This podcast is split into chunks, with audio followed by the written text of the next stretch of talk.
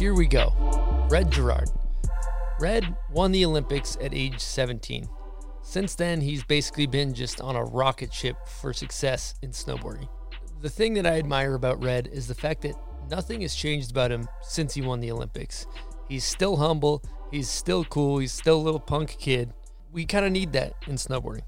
In this episode, Red pulls the curtain back to the contest scene a little bit. He also tells an absolutely incredible story about crossing the border in Canada that will guaranteed have you laughing your ass off.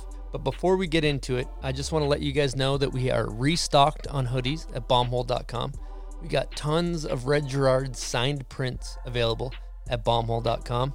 And just hot off the press, we got some unstructured bombhole hats finally in. So if you're looking to support the podcast, head on over to bombhole.com, get yourself some merch. And without further ado, let's get into it. Episode 27 Red Gerard. You are listening to the Bomb Hole. Bomb Hole Podcast. It's going to be very hot. It's going to be very uncomfortable for everybody. The Bomb Hole. You gonna slide down them big hills, you know what I mean, on the big, nice burgundy Snowboard. Okay, okay, here we go. Another bomb hole, another week. Stony Buds, how we doing, my friend? I'm all right, dog. Got a three thousand dollar water bill today in the mail. Ooh, Okay. Harsh go, but I'm still doing all right. I will fight the people on that. The water company will take care of it. Okay, yeah, we'll have to dispute that. We're gonna have It's, to. it's going to dispute be a that. disputation. Okay, well, we got uh, Mr. Red Gerard. Red, what is happening? Yeah, dude. Hyped to be on here. Thank you guys for having me. Been a big fan of the show. I've been, you know, loving the drive. Been doing a lot of drives lately, so I've been catching up on it. But uh, yeah, I'm doing good, man. Just up in Park City, getting ready for the season. So yeah. Well, we are more than happy to have you in the booth. Uh, current uh, Olympic gold medalist is good. It's just like it's just like it's got a good ring to it. It's got Right. a good tone. Thanks. Yeah. Current, not you know. We'll see the next one. So I kind of want to jump back to your family. I mean, people talk about it a lot, but you got like you guys got like a litter of kids. Like, what are we Yeah. talking? Litter. we talking double digits? We What- do what are have you a guys litter. clocking in we at do have a now? litter. I think that's my mom's plan is to get double digits. Really? But no, no, I don't know. But uh, yeah, there's seven of us, including me. Um, hopefully another one uh, on the way. We're looking to. My mom's looking. My parents are looking to adopt their first child. If they So- adopt adults, I'm in. Yeah. For real. We can put Stony Yeah, can Buds I- up. Yo, I there's no photo- There's no photographer in there. We got I'm Kai the filmer, you know, but there's no photographer. Let's do Tell it. Tell your mom I'll move there, become the family photographer. It's on. Let's do it. Yeah, like that. Stony Bud Gerard. Yeah. got a good ring. So down. There's a perfect in our, you know, like at the at the house we got this basement, you know, a little lock off.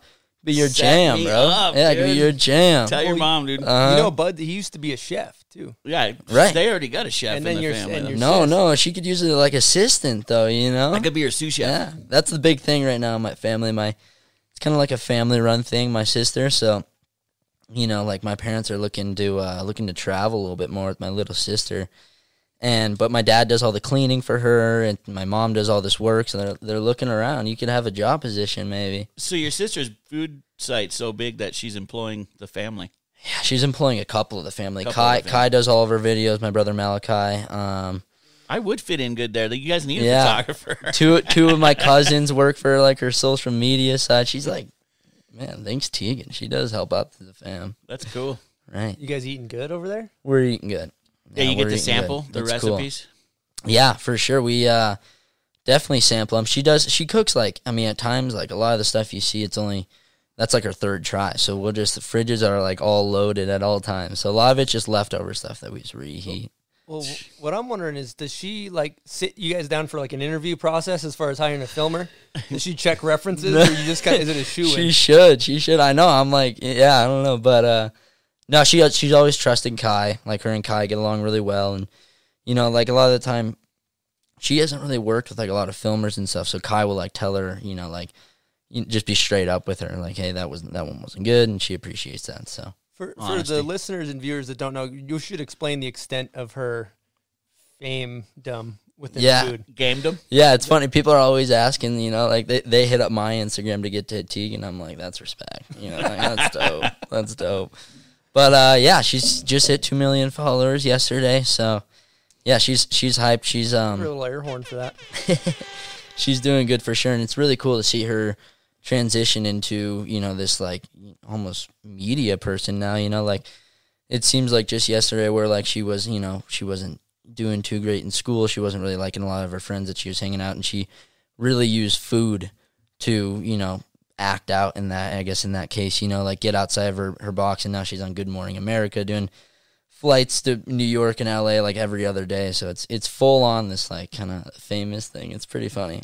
It's sick. That's crazy. What's it called? Half baked harvest. Half baked harvest. Nothing to do with THC or anything. She Yeah, gets that Colorado, question. She gets that question like all the time, and finally our family's like, "Do it. Make some brownies. Like people are gonna be hyped. You should just do it." Yeah, that That's some definitely Rado shit, go. too. Yeah, Yeah, did that Rado is some go? Rado shit. Rado loves that shit. Well, uh, I was also talking to another sibling of yours, Kai, Mm. and uh, he's kind of was saying that this might throw you under the bus, but uh, he was wondering what your nicknames were, if you could remember as a kid. Yeah. If you want to talk about some of these ones. Dur red back. Yeah, I'll talk Dur red backwards. Nom Nom Dur. I think yeah, Nom Dur. I think is my name again backwards. I don't know. You know, but uh, yeah, they they did. They had some funny ones. They had this. They made this Instagram account called Red Doing Stuff that made me so angry. So it's like you know, like almost puberty time for me. I'm like, you know, I just got on like all these companies and stuff, and they're posting photos of like under the door of me taking a poop, and my feet don't hit the ground. You know, they're just they just roasted me. So yeah, I mean, now I'm hyped. I look back on it; it was a blast. But That's yeah, good for you. That's, what older brothers are for. Mm-hmm. right? Yeah, They keep so you hyped on grounded. them. So oh, hyped on them. Sometimes I see a person and I'm like, you never had an older sibling. To Yeah. kick the It's a out of you." thing for It's sure. like, you know. You never got your ass kicked by Right. your brother and got made fun of. It's a and- thing. I think about all the stuff, you know, like they used to like throw me from, you know, back when we used to live in Cleveland with the stair set and then a gap to the couch, marble table to the left. And they used to throw me from the stairs onto the couch. I'm like, marble table here.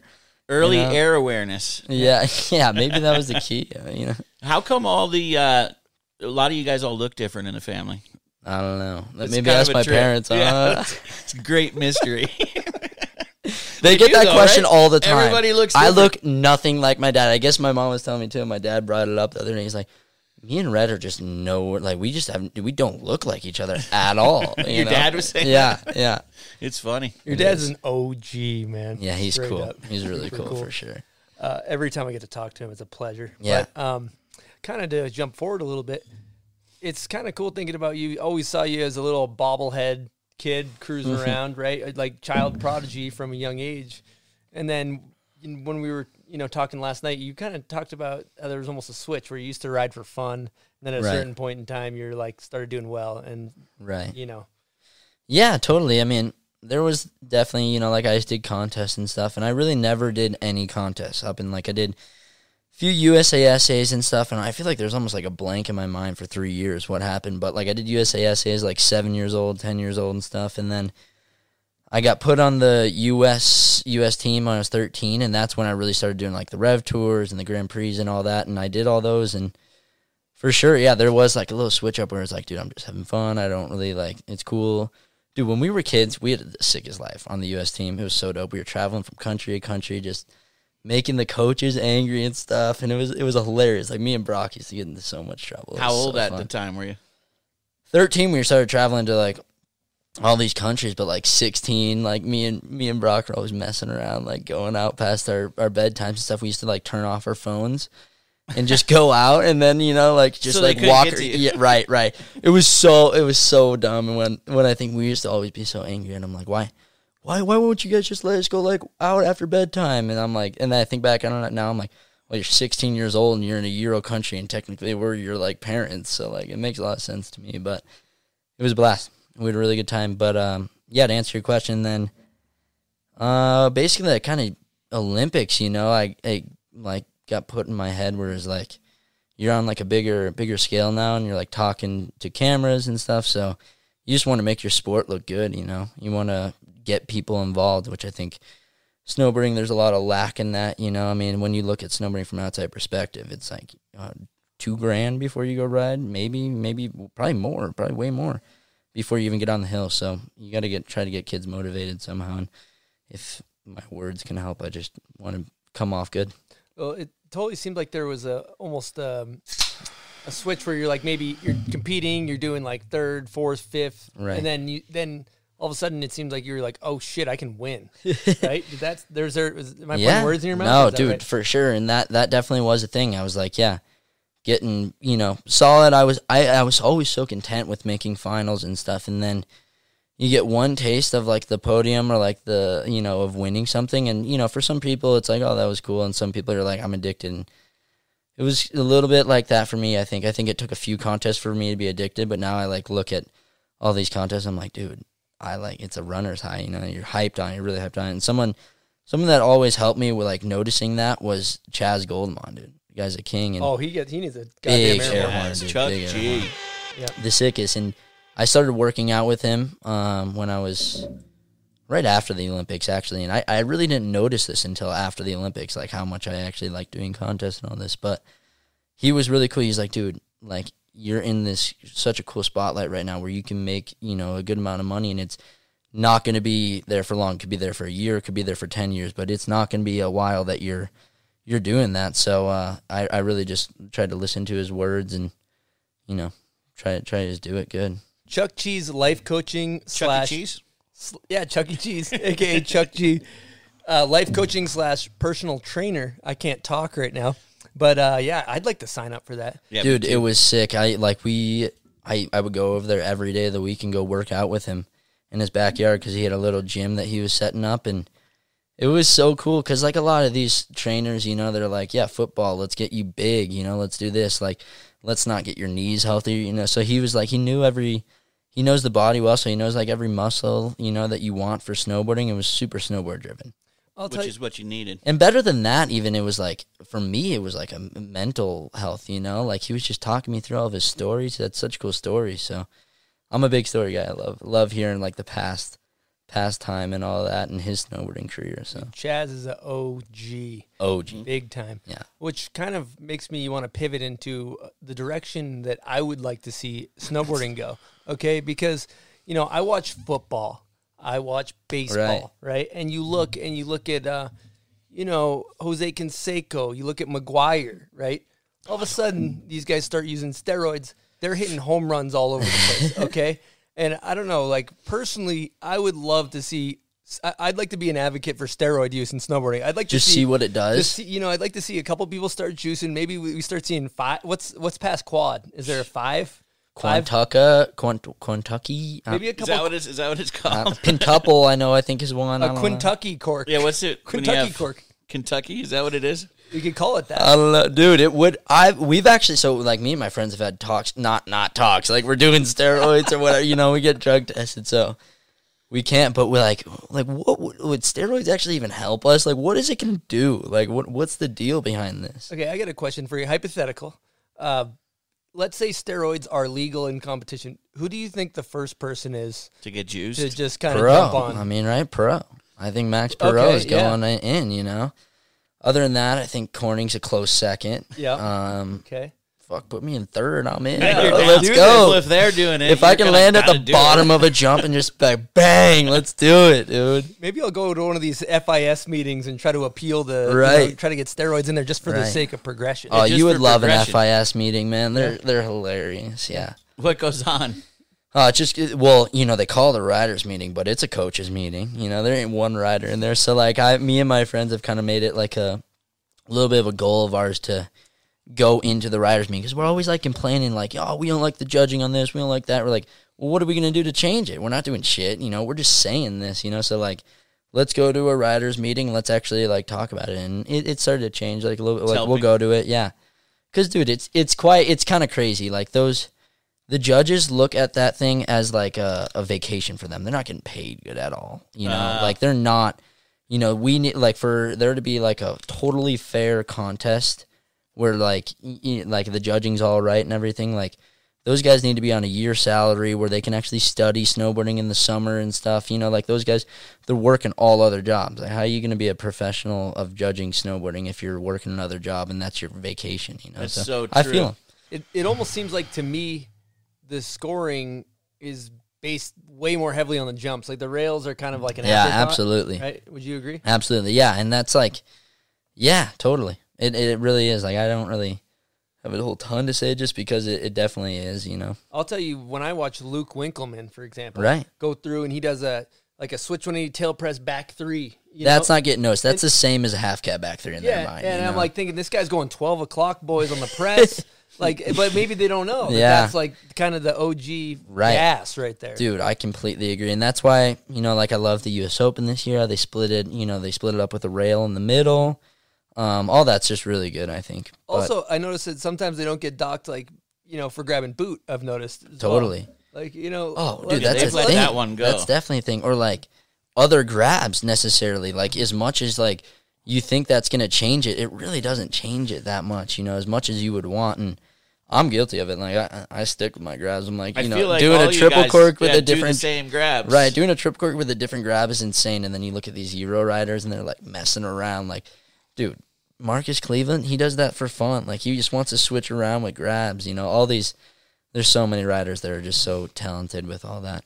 You know what I think would be a cool direction, at least for one event a year? It's like a normal slope style event, whatever, three, four jumps. One of the jumps under 720. Yeah, And totally. just see what people come up with. That Totally. kind of fun. Right, right. I, my thing, I've been, I want to do like like the Peace Park setup. Like we should just do a contest that way. I think it'd be so cool. There's, I, you know, there's so many, so many conversations of like how you could, you know, switch it around, but But it doesn't always happen. Huh? it never really happened. You Yeah. know, it's hard. It's there isn't like a whole ton of money surrounding it, so you know, like it's pretty easy to stick with the same thing. I think if it's working. You know, Let's just get into this. I know you're probably sick of talking about it, but we kind of got to check the box. And that's the fact that you won the damn Olympics, right? And I got to admit, I was I was actually sitting in this chair, and I was like, I'm gonna watch Red's. I'm gonna watch Red's recap video of his run. And then I watched it, and then after your mom comes up and uh, congratulates you, Yeah. I had I had a freaking tear coming down my face, man. She's like, "I'm so proud of Yeah. you." That's like, dude, dude, it, it was a crazy time for sure. Like I was so so young, and it doesn't seem like that long ago, but I was so young. My my mind has changed so much. Like like matured so much since then. You know, like back then I was a complete shit in a way. You know, like I like I remember I won the first Mammoth Olympic qualifier. So like at that point, it was like it was pretty on from there. You know, like you just had to get one. They said you get two top threes, you're guaranteed to go. Um, but that's out of America. So like if I made one more final, I was kind of in to go to the Olympics and that was the year before the actual Olympics. And I remember that summer and coming into like that Christmas, my parents took me down to this like coffee shop and we talked about it cuz I was like I was totally on the filming side. I was like I don't really want to do this anymore. Like I'm kind of I'm kind of done with it. Like I, I don't know. Like it, it was fun and stuff, but I just have a lot more fun filming. I can express my snowboarding a lot better and they're like we get that completely. Like you, you do what you what you want, but like for us, can you just like, can you go to the Olympics? Can you like try your hardest, and then after that, you can go do whatever you want. But like we grew up watching the Olympics, and like, you know, we want you to go there. It's gonna be a cool, really cool learning lesson, and I'm I'm very happy I did, and you know, it got me that like addicting feeling to to contest for sure. Yeah, I've I've heard uh, I've heard James Jackson explain. it. I was asking him one time about um, Scotty James, and he was like, "I was like, how is he? How does he do it?" And and J- James essentially said, "He's like, I think Scotty's addicted to winning. Yeah, You know, it's a real thing, huh?" dude, it completely is. It's like the cool like the feeling you get out of that whole day. You wake up that morning, you're like, I got something to do actually today. Like, I, it's not like I'm just gonna go snowboarding. Like, I got something to do. Like, this is gonna be cool. And then you're doing practices and stuff, and you're on, you're not on, you know, all this, and then yeah, it's it's it's a really cool feeling. Now, is there a psychology between not over practicing? Like a lot Yeah. of people, like you want your graph to be going up, your confidence Right. levels. You don't want to land your run too many times and then not do it in the finals, right? Uh, yeah, I used to be like that for sure. I used to do back 14s like a lot my practice and then I'd do do my run, fall back 14 right away, you know. But uh, I think like Haley Lang is prime example of that. Like, you know, she I watch her, she does practices, she won't do anything in all the pra- like axioms three practices, won't do anything front threes, back threes, and then like. You know, and then she'll put this pressure on her the day that practice before qualifiers. She'll like kind of go off, and I'm like, oh my gosh, like why don't you just practice a little bit here and you know, then you can like just put together a sick run, you know, and she she does. She pulls it together every time. So it's really cool. But there is a total thing like that, you know, like I don't know, like for me in practice right before qualifiers, I always start off everything with a straight air run, like 50-50 straight air run, just see how everything's floating and just work your way up. But I don't do my run more than twice. Mm-hmm. And do you, about it. do you do your run or do you do like a back 10 instead of a 14? I used to I used to not do my run at all, and then you know I've like talked talked to a few people, and I'm like, yeah, I should probably just be doing my run, you know. And then so I do my run like right before last practice run, and then once I do my run, I just kind of straight there and freak around after that. you guys do good methods. Yes. Uh, that's not I me, not me. Yeah, Brock's right. got a good method. Haley's got a good method. I work on it. I, I think on they it. should televise practice uh, personally because me when I go to these events and I Jam watch session. I watch the practice. That's the that's the best dude. part. It's cool, huh? It's fun. Like I've warm- seen people like, oh, well, I- I guess I like, dude, I've warmed up and I've done like basically my run first run, you know. Mm-hmm. So it's like it's really cool. I agree. Like that whole X Games doing the jam session, that basically they should just film practice and have someone, you know, like a PBR peanut butter and jelly rail jam. They should just do it that way, you know. But What was your analogy for practice? You told me uh, last night on the phone oh, with regard to moto. oh, oh, dude, it's like straight up. That's how it is. Whether it's you know like two days before the contest, the practice, but like. Yeah, sure. You got three hour practice. Go as hard as you can. Dip. Get out of there. You're done. and, and that analogy is for people that ride dirt bikes, basically in like the AMA Supercross and stuff. Right. They they open the the track up, and then these guys hammer out some practice motos, and then that's all they ride for the whole day. And that's that's what people don't realize about contest snowboard. It's not like oh we're going to the resort, we're riding all day. It's like Yeah. you hit eighty foot jumps, you can only hit them for an hour and then forty five, and then you're Yeah. out or something. Yeah, it's kind of cool. It's like good way to think about your tricks a little bit too. I don't know, like when you're going into it, you can get distracted and stuff. So if you just kind of like focus on the amount of time you have in practice and stuff, you're like, all right, let's get my tricks done, and just ba- it sounds so jockey saying this, but I don't know. That's how it works, I guess. Do you ever not want people to see your tricks and your run? Like, do you guys play that game up there, or do you guys just let it all out? No, I'm a complete copier, is what I am. Oh, like, you are. yeah, yeah. I like watch people for. uh, I watch people. I'm like, damn, that's a sick. You're like, line. "That That's looks dope." good. No, I just try to like plan out my run, like see what people are hitting. I'll try to hit the other thing. I don't know. That's just always what I've because like, I think judges. That's the one thing that like. I think judges do have like uh they notice a lot if someone's hitting a different rail. Whether because whether at it's the even like a open- box or not, whether it's the easiest rail or not, you know. At the Open, you had some creative lines, right? That were different, maybe. Yeah, well, not not like this year was mandatory side hits, but yeah, like Ah. I always try to hit the side hits. No, but I always like, I always, especially the last like three four years, they've always put the side hits there, and I I always try like I I kind of have like a little bit of a half pipe background, and I respect half pipe riding so much. So That's dope. Seems like I, you, uh, you have the best side hit trick out of everybody. That that's huge. yeah, it's because people haven't been practicing. Once they practice them, I'm gonna be down in the dirt, and I need to. yeah, all those guys are at Saas-Fee right now, and just like boom, front double ten, easy all day. Well, But, going yeah. back to the moto uh, mentality, I've heard a lot of people that put up the best times in moto on their practice, but then when the the main event comes, they're not able to, yeah, to race. Like, dude, And Chase that- Sexton always puts up the fastest time. Yeah, you're right. And then you go like for for somebody like yourself that's doing slopestyle competitions. Do you feel like that happens with other riders where they're like nailing it in practice, can't put it down? And also, do you thrive on the oh, pressure? Do you? Who's the king? Yeah, Yuki Kadono's the king of that, dude. He's the, he's the king of practices.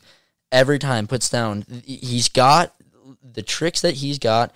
He's got the most insane run every single time. But then he practice. I don't know. Maybe he practices them too much. I don't know what it is. But there's a, there's definitely a practice king. Mm-hmm. That's like a thing going around in every contest. Someone's the practice king. The anti Allen Iverson. Yeah, the anti. Exactly. Yeah. when the time comes and you're in finals and you're two runs down and you're like in 10th place and you've got to land your shit like do you thrive on that or are you like okay time to go to work what's your vibe I've been trying to become more of that person a little bit, but just because it's it's cool and you can like relate that to life, you know, when you're under the like pressure, you know, try to perform. I've been trying to become that, and it's like cool to focus on. I would not say I'm that person, but I'm trying to work on it. Like someone that is like that though is Mark McMorris. I mean, he's proven himself to the day. Let, let's give him a damn air horn The biggest air horn, dude. He's sick. Do you have a bigger air horn? i don't have a bigger one but i do actually have a guest question presented by Salomon um, from mark mcmorris so let's get into that right now Mark McMorris calling in. Second time caller, actually. Long time listener. Red Gerard. I have a quick question for you. A couple questions, actually. How was your 20th birthday? Where were we? What were we getting up to? And can you please share that playlist with me? Oh, that playlist. I got them. That took me a second. Yeah. Uh, 20, 20th birthday, we were in uh, Mount Hood, Oregon, doing finishing up the Burton One World project. Uh, very psyched for it. It was a really cool way, you know, like Mount Hood, the perfect credits part. You know, like I, I love that idea. Everyone's having a blast. You know, it's summertime. Um, that's where my twentieth uh, twentieth birthday was. But I remember, you know, we woke up that morning, we are all having a blast, and uh, someone gave me a speaker. and I just put it in my pocket. And Jared Elston made this playlist called 420 Month for all of us, and it's just Jah hits, only Jah hits, and it was awesome. I just bored it. We bored it all day listening to it. It was great. yeah, G- give me a, Did you say Jah hits? Jah. Yeah, Jah. Rastafari. Rastafari. Yeah, Rasta Jah. Though I like Sick. Jah. I like that. Nye Jah. Buzz loves that. Yeah, shit. that's dope. What kind of slappers we talking? Yeah, about are we there? talking more like classic reggae or No, no, like More Billy like- Boyo, B- Boyo. Oh, yeah. Billy- that playlist has been going along with around the boys for a while. I bet it's been dude. going around. Yeah, Brock. Yeah. Every time you're with Brock, he puts it on. I'm He like, puts it oh, on. enough. And uh, yeah, who else? Yeah, Brock and I think I don't remember who. else. Brandon Davis. Brandon I think loves that introduced song, that. Yeah, maybe I don't know. That shit's good though. Have Yeah, you it's heard really that? good. I haven't. If it's a public playlist, I'd like you should put in the show notes. We Yeah, got maybe everybody we can can give get it a it in little the show bob. notes. Jared. El- uh, We'll have to hit him up Spotify. and get it, and we'll release it. right. Yeah. But yeah, that was a really cool birthday. It was really fun, especially, you know, like we all went through that like two months or whatever, just quarantine stuff, and you know, probably weren't even safe, you know, seeing everyone. But it was really cool to see everyone and you know talk to everyone, see how their summer's been going, and yeah, get a little bit of action. You were there reaction. for two months No, no, but Oh. with quarantine, we haven't Oh, seen gotcha. anyone for two months. It was really cool to talk to, To everyone. hang. Yeah, hang. and So shred. let's talk about this One World movie. So Burton's making a vid. They're making a vid. Yeah, How'd you do this year? yeah. I would say I'm I, I, I'm not amazingly happy with my writing, but I'm okay happy. You know, but yeah, I, I we had, we had a blast and it was really cool. You know, like I definitely grew up in you know the era of watching like Mikey Rencz and Mark Sollors and all these guys do like going out in Whistler and just putting it up and you know, and then we went on like a nice blank there where it was like three, four years where they didn't really do a whole ton. So to just say in my career that I've been a part of like a Burt movie is massive to me. You know, I grew up watching them and I'm really, really hyped on, uh, really hyped on it. Well, that's perfect because they actually sent over uh, one clip of Red from I we believe this it- is Jackson Hole. Advanced We're we're getting a, a a bomb hole exclusive leak for One World here, and we're gonna hit play. Here we This go. is exciting. For the listeners, it's a clip of uh, Red hiking through the snow right now. Whoa. Now he's dropping. Rafe on the drone. Yeah, some King serious Rafe. droney Malmy. Rock with the voice. Ah! Wow. Fuck yeah, Red! Yeah, Reggie! Woo, stompy. Like, that was a serious landing. That's what we call a certified heat. maker. yeah. That's, I call that place My, like, my brain like- doesn't work that fast. What was the trick? That was Switchback 10. Yeah. Yeah, yeah, I was hyped on that clip. It was like probably one of the only sw- like switch to switch tricks I've filmed, but I always think of that zone, Mosquito and Jackson Hole as like the Mm. rail gardens of the backcountry. absolutely. I thought that place got closed down or something. No, I don't think so. I mean, pretty Still good. going. Or That's the T, parking that's T. Ricky's uh, Travis Rice's little honey That's hole. that's Yeah, it. little Yeah, that's honey it. That's on the you know that's like that's the zone. I was looking at that good. jump, and I noticed I, I've hit that jump before. That Mm-hmm. thing's incredible. Mm-hmm. What's, that the jump name of it? Boner Jam, I think is what they call it. Boner Jam. Yeah, Great name, whoever named that. By the uh, way, dude, I, I don't know. I got Nils. I mean, Bodie's put it up on that. Nils has put it up on that. Odie There's so Cab many- Ten double. On Yep, Cab Ten Double in a snowstorm too, mm-hmm. like So, insane. I was noticing. It looked Boner like. Jam. Were you guys having a hard time making the landing?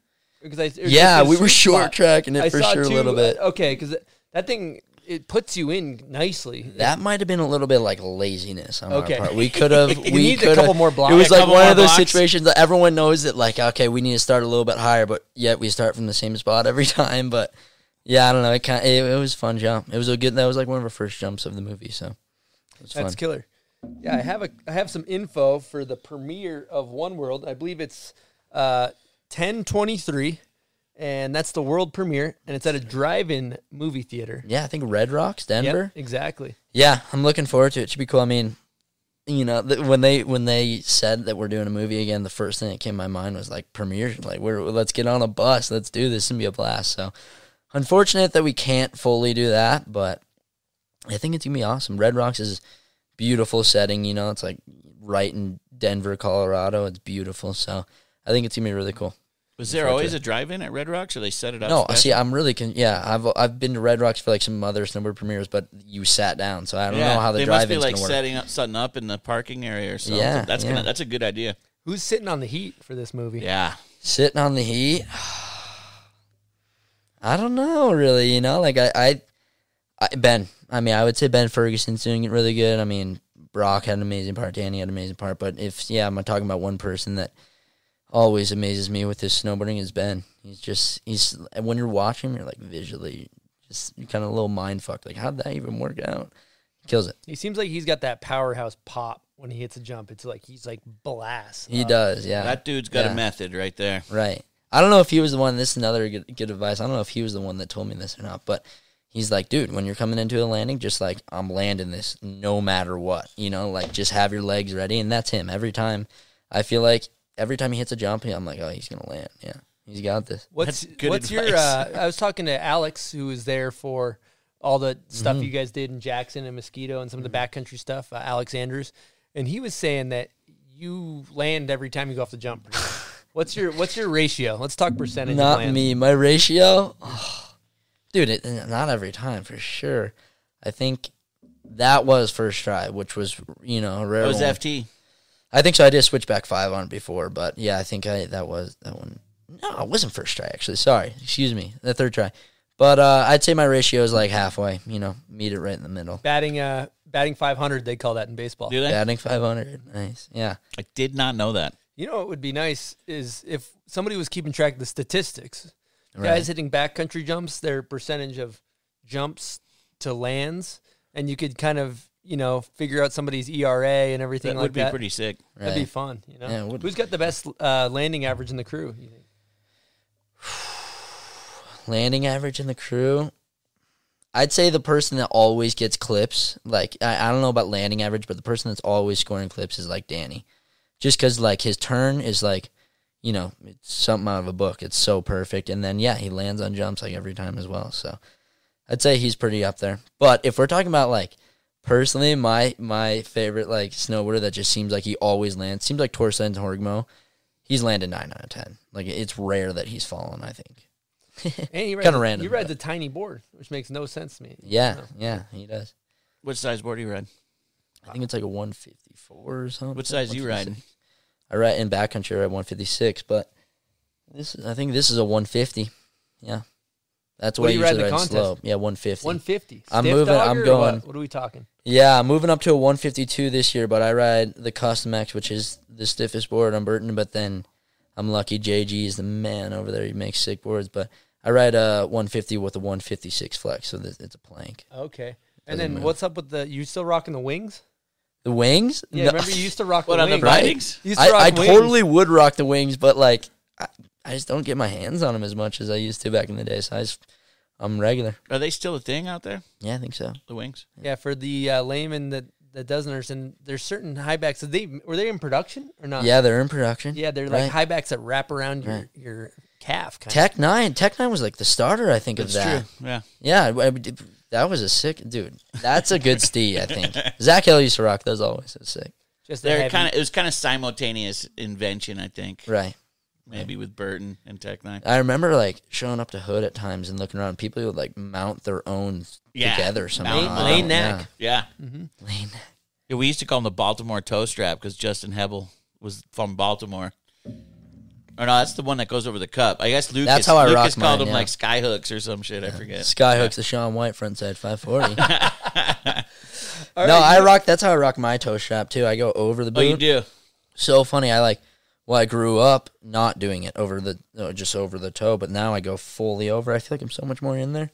I, I want Burton to make a strap like the old school ones that just go. That's boop. some old Yeah. head shit, dude. That- yeah, Strapping that- over. He's running the. That is overhead some stuff. old head shit. What strapping him over the toe? no, over the. He's saying he goes straight over the top of the. Foot. I go right, right there. Yeah, Like almost, it meets up with the heel cup, heel strap too.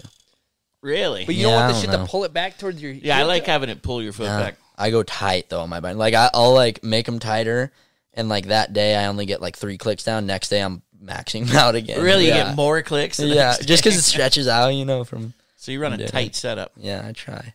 Okay, you know what time it is right now? Tell me, dog. It's name that video part time. Here we go.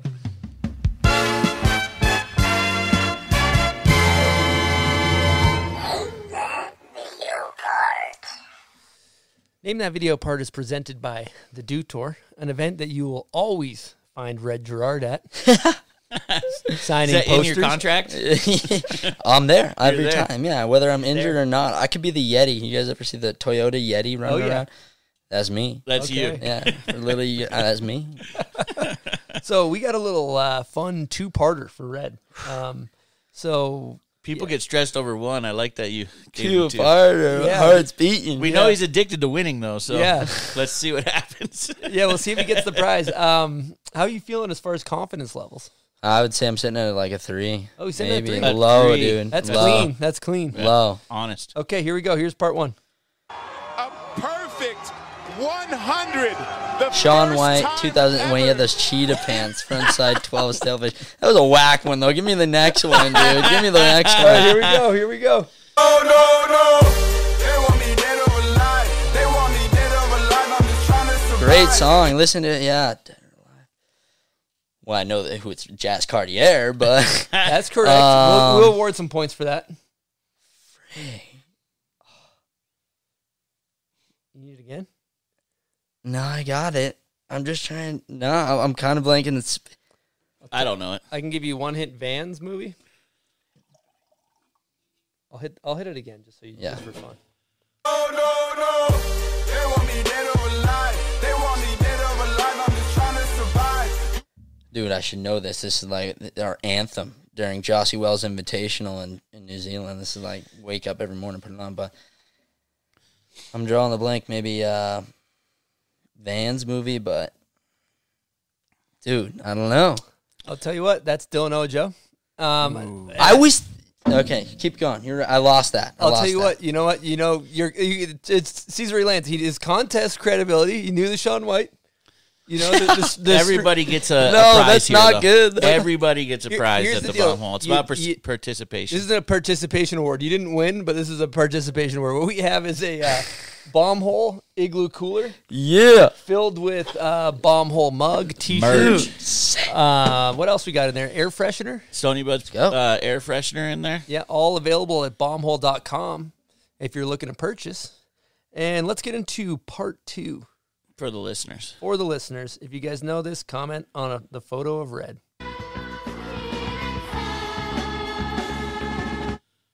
Okay. That was quick. Dude, I was hoping you guys were gonna give me like. I was hoping you guys were gonna get like a shoot the moon part or something. I'm like, I know this movie. I got it. So I'll tell you what, your your brother Kai, he was the one that set you up. suggested that. He actually threw you under the bus. So you got to take that up with him. Really? He said I know that. Yeah, you said you know it. I would know it. I, that, that's my favorite movie to the day. Jed Anderson's part's insane in that. Dude, it's just cool. Nick Dirks has got a sick part. I did. I did. He recommended that, and I, I looked through a couple parts. But uh, regardless, we like we like to thank you for playing. Name You That guys did part. that for a uh, for like a fan one, right? One time, Jed's part in that, We did. Yeah. the Mazzy Star one. Yeah, Yeah. Mike Rav, I believe. nice. So we briefly touched on it. I want to jump back into some not Olympic per se stuff, but post Olympics. Yeah. I was talking to Kai. He explained the scenario that seemed fucking insane, where you won, shit went crazy, and then you flew home for from where were you guys at? Uh, we were in uh, South Korea. Yeah, Korea. Yep, yep. And then you did three days of media for like 14 hours a day, Yeah, and then flew crazy. back. You want to just like Yeah. explain that period of time for the yeah, listeners? Yeah. nuts. It was dude. It was, it was nuts. And like, honestly, if I would have got like knocked out snowboarding and had that dream and woken up, it would have made sense to me. You know, like it was just so crazy on how it all that like happened. Like, like just to talk about like my run there. I remember like. Like you can see when I'm like at the top, I do this like big sigh. I was so over it there, you know. I like was not landing my run. Nothing was clicking that day, and it just so happened that that did. And then from there on out, you don't even have a second to breathe. You know, like full 24 hours of media. Uh, like I think I got back to like the athlete village at night, like 1.30 or something. Um, just doing media, and then the next day, or yeah, the next day or the day after we flew to L.A. Me and Kai, I was so lucky. I had such a cool like team with me. I had Ryan Runke and uh, Malachi with me as well. So we had like a blast the whole time. It was super fun. Went on Jimmy Kimmel. I was all jet lagged and stuff. And next morning flew to New York for two days, and then yeah, right back to Korea. But it was it was honest. I've never it, like I was so young. I've never experienced anything like that. Just like going on all these talk shows and staying in really cool hotels. It was a blast. It was really fun. Dude, it had to be insane. Yeah. Just the best best time of your life, I'd imagine. I don't know. Or Yeah. was it just so fast as like It was so fast, and that's kind of how like I'm kind of like I, I really want to go back to the Olympics because I didn't really get to experience a lot of it because slopestyle opened up the Olympics. It was the first event, so I left the next day after. I wanted to go watch like the hockey games and all that, so I, I didn't really get to watch a ton of that. Um, but yeah, it was it was really cool. they're just like you're booking a ticket, you're getting out of here. Yeah. Oh That's yeah, what's it was full on. Yeah. Yeah. One one thing that was very fascinating to me was finding out the fact that you also had PR people with you Yeah. before you'd go to these Jimmy Kimmel interviews, like from the U.S. team and from that their PR people, right? Is Yeah, it was not including me, just like the media team It was like four people that was traveling with me. It was it was kind of that was like the most up to date I've been with politics in ages during that time because they're like, hey, if something comes up, like uh, Donald Trump just said this, if this comes up, avoid it this way, you know, and like Deflection. or like there's this one I think Chloe Chloe came like avoided after she won her uh, medal. She like avoided some question or, or brought up a big red flag. She said something wrong in the media thing, and they're like, if they ask about Chloe, answer it this way. It was so cool. It was like hilarious. So you had a whole team of guys just like media training Prepping you, yeah. that's, that's Yeah. fuck- It was pretty fun. Were you not supposed to talk about politics, or was it just kind of? Well, it was pretty simple. I mean, you know, Donald Trump's a big red red flag. If you're going to talk, I mean that whether politics, whether you like it or not, I mean, you're, you're going to hit someone that doesn't like what you're saying. Yeah. So they're like, let's, you know, we want everyone to like what you're saying, not dislike what you're saying. So, yeah, it was a simple simple thing where it's like, yeah, I just, you know, like I'm young, I want to want a gold medal. I'd just love to talk about the talk about my performance in Korea and not not that. That's your deflection mode. Yeah, that they had a little something for me. Was uh, Do Kimmel a cool bro or what? Kimmel was a cool bro, but he was trying to he was trying to put me under the bus. Was he? with drinking? Yeah, The he gotcha was. moments, the Yeah. gotcha moments. He was like, he's like, so your fam was shotgunning at you know six a.m. or whatever. Were you? I think he said like, were you shotgunning or something? I don't know, but He was trying to throw you under the bus. yeah. it was cool though. You ever if you guys ever watch like Entourage or whatever? Yeah. He's like they show like Vince going into uh Jimmy Kimmel and like the whole bu- behind the scenes. They they fully have that like Oh, a full no bar set up and stuff and like your own green room In the rooms and green room, they whatever you want. Basically. yeah, I I really when we were in New York one time, I was like really jet lagged, sleeping on the couch before I like went on this one thing, and the the Shark Tank crew came into came into my room, and they were like, "We just wanted to say hi." It was so sick. Really, they just Yeah. rolled in. Yeah, we Uh, we missed got- Mark Cuban though; he wasn't there. So You got to Ah. Buds has a couple ideas. Yeah, we to have pitch. ideas for these We gotta- guys. you we let me know gotta, if we get let's their get him number. on there. Huh? Yeah, Can you we're- imagine all six of them squished right in this corner? We're working on pitching a tinfoil hat company. We Right. got all sorts of things. Yeah, Mark Cuban. I think uh, he'd be a g- great guest in the booth. He'd rip us to shreds. Yeah, he would But rip us I, to shreds. I, want to see how well your media training went. I'm going to ask you a question about uh, Donald Trump, right, and you see if you can deflect it. right. So, uh, what do you think about what Donald Trump said in the media today?